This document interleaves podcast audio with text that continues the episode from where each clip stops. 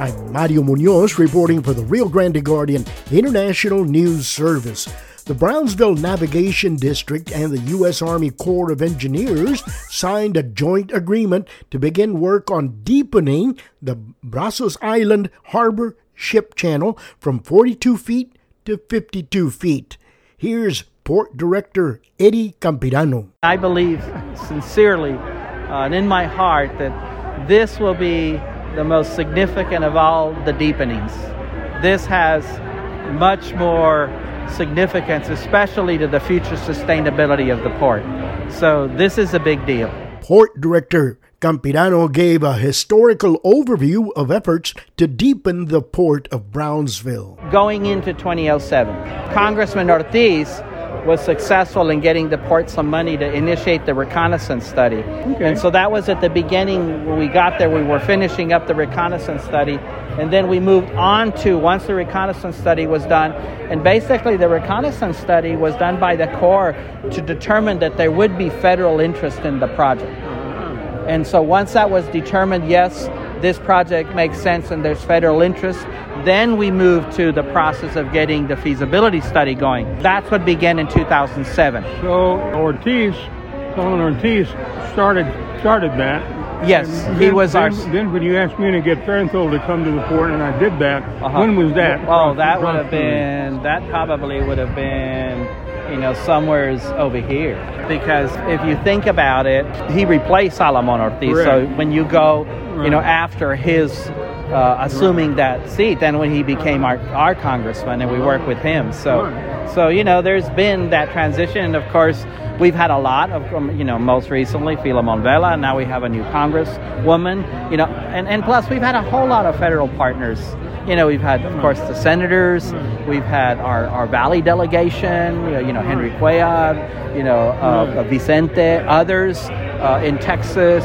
You know, Texas. The great thing about some of our Texas reps, regardless of what party, is they understand maritime and so they know the importance of these projects. So, you know, we've gotten support from throughout. Uh, Don Young was an incredible supporter from Alaska.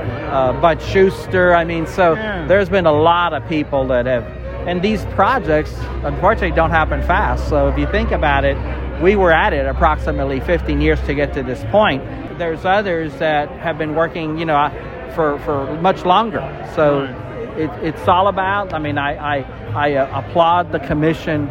They would have been easy to give up and let's go on to something else, but you know, this is the most important project for the future of the port, and we're very happy it came together quickly.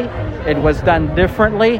The funding sources is the traditional funding source. You know, we got money from the Jobs Act, and so we're so excited to be here at this point.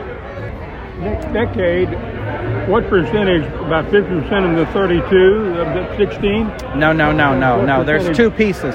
This is on. We're only here to talk about focusing on what we call phase two. Right. That's the only part that we and the Corps will be involved in. Phase one is being done completely by NextDecade, completely by them. Wow. So when you maybe put it all together, that's a good 50, 60% of the entire project that they're taking on that responsibility. Wow. Yeah, it's so significant. And that's really what this made this program unique in the sense that how do you leverage that private sector investment against getting the public project done? And that's why this is being done as a P3, the first ever of its kind for the mm-hmm. Corps, and especially as a navigation project. So it's a, it's a first. So they're the biggest part in the private Oh, sector. without a doubt. Without that's why they're here. We they need to be recognized. You mentioned Congressman Henry Cuellar. What did Henry Cuellar do? Well, they've all been supported. You know, along the lines, we've needed support for legislation. We've needed support for the project. You know, there's been word of language involved in getting this project done, authorization by Congress. I mean, you just don't stop one. You you gather as many supporters and friends as you can, and you focus where you need the help. So 50 years you're talking about to get here. To get to go, go back to Bastero. When, what did Bastero do? Mr. B was involved in the uh, 1990s when the port initiated when we went to 42 feet. Mr. B was here. When when when he left 42 we went remember we've gone from 25 to 30 to 34 30 then we went from 40 to 40 uh, from 36 to 42. We're going from 42 to 52. So, you know, there's been an evolution. But Mr. B in the early 90s was, was the last time we were here, in, uh, increasing the draft from 36 to 42 feet. So you took over after Mr. B died in 74. Yeah. yeah, Mr. B was here through the, the most recent deepening when they went from 36 to 42 feet. Okay. And I came in when the discussion was going from 42 to a, a deeper draft. And Right. through that feasibility process, 52 feet was where we fell. So in reality, you were you, you were the primary CEO of the port during the time feasibility Well, turned into where we are today. To, to get us here, yes. Right. I was the CEO, 15 years. Congratulations. Well, it's a big deal, but I mean, it's a lot of people have been involved, Ron. A lot of people Yeah. have been involved in this. When we were on KBEO talking about Marine One and the, and the McDonald's Yeah, franchise yeah, yeah, yeah, in yeah, Florida, yeah, you yeah. said that was the most feedback you ever had of any of the Yeah, programs we yeah. did talking about that was the most fun program we ever did. Uh, but if you think of, I mean, I, you've heard me talk about. it. I mean, I believe sincerely uh, and in my heart that this will be the most significant of all the deepenings.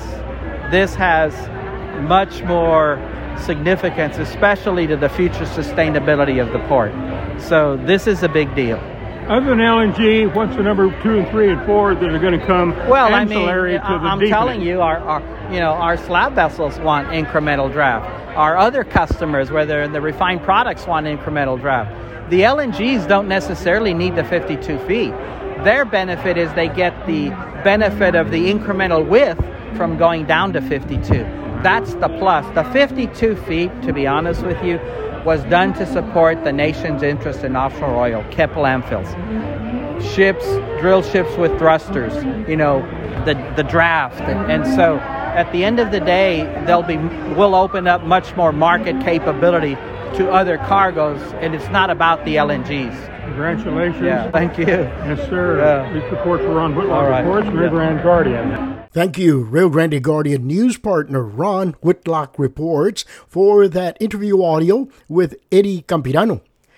Rio Grande Guardian editor Steve Taylor spoke to Port of Brownsville Navigation District Board member John Wood, who was directly involved as a liaison between the Navigation District and the U.S. Army Corps of Engineers. the other commissioner said, "Hey, you're the guy," and so I've been involved in all the meetings with the Corps. You were given the job that no one thought could ever get achieved. Well, that and and it's all in acronyms.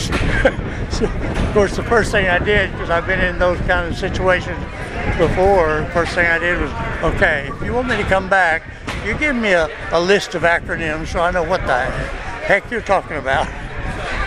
So, did you ever? Did you think you would get to this point? Yeah, You yeah. always, you're always confident. We've had some really good help, especially with the Corps. The current colonel that's retiring next week, uh, Colonel Vail, he's been excellent the last three years. Um, and, and staff members of the Corps have been really, really good. And, and we've been supportive of what they do, and they've helped us. And LNG coming in, offering what they've done, has made all the difference in the world. How much did they chip in? They they will be, and we've not seen their because they have a contract for their part. It's going to be over three hundred million dollars. We estimate around three thirty to three hundred fifty million dollars is, is what they're going to be paying. Investing in the whole port. Investing in the deepening of Just the the channel, channel. from outside to to their back door, and we're picking up from their back door up to this point. That's where we got the 69 million from, and we'll put in the rest of what it takes to make about 120 million. Mm-hmm. Some of it's in time. As a layperson, just watching from the outside, it always seemed as though it was pretty easy for you to get the authorization, but then the appropriation just took a long time. You know, Corpus Christi is starting to deepen their channel. They've been at it 30 years before they got their first dollar from the feds. And the issue with the feds, it's great, but they never allocate, the, the Congress never allocates the whole thing at one time. So you may get X number of million this time, and you may not get any more for five years. And, and so it's a hodge, you know, it's a hodgepodge of things. Whereas this way, with NextDecade doing two thirds of it, a little more than two thirds of it, uh, it's helped. It's helped tremendously. And of course, this is the first public-private partnership that the Corps has had for deepening of the channel. They've had one other, but it wasn't deepening of the channel. So it's new to them also.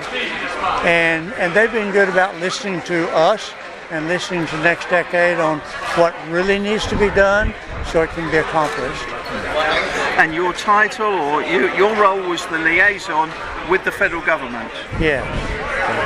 How many years did that did you play that role? Well, I've been here eight years, so eight years. So it was already going, you know, for seven years before I got here, but it a lot of things started happening during that period of time that I've been here. Anything else you'd like to say? We're just happy as we can be. It's been a good, it, it's a very good thing. It's good for the entire Rio Grande Valley and all of Texas, really, but especially the Rio Grande Valley. It's going to be good. In 2021, the Port of Brownsville moved a record 13.8 million tons of diverse cargo. I'm Mario Munoz reporting for the Rio Grande Guardian International News Service.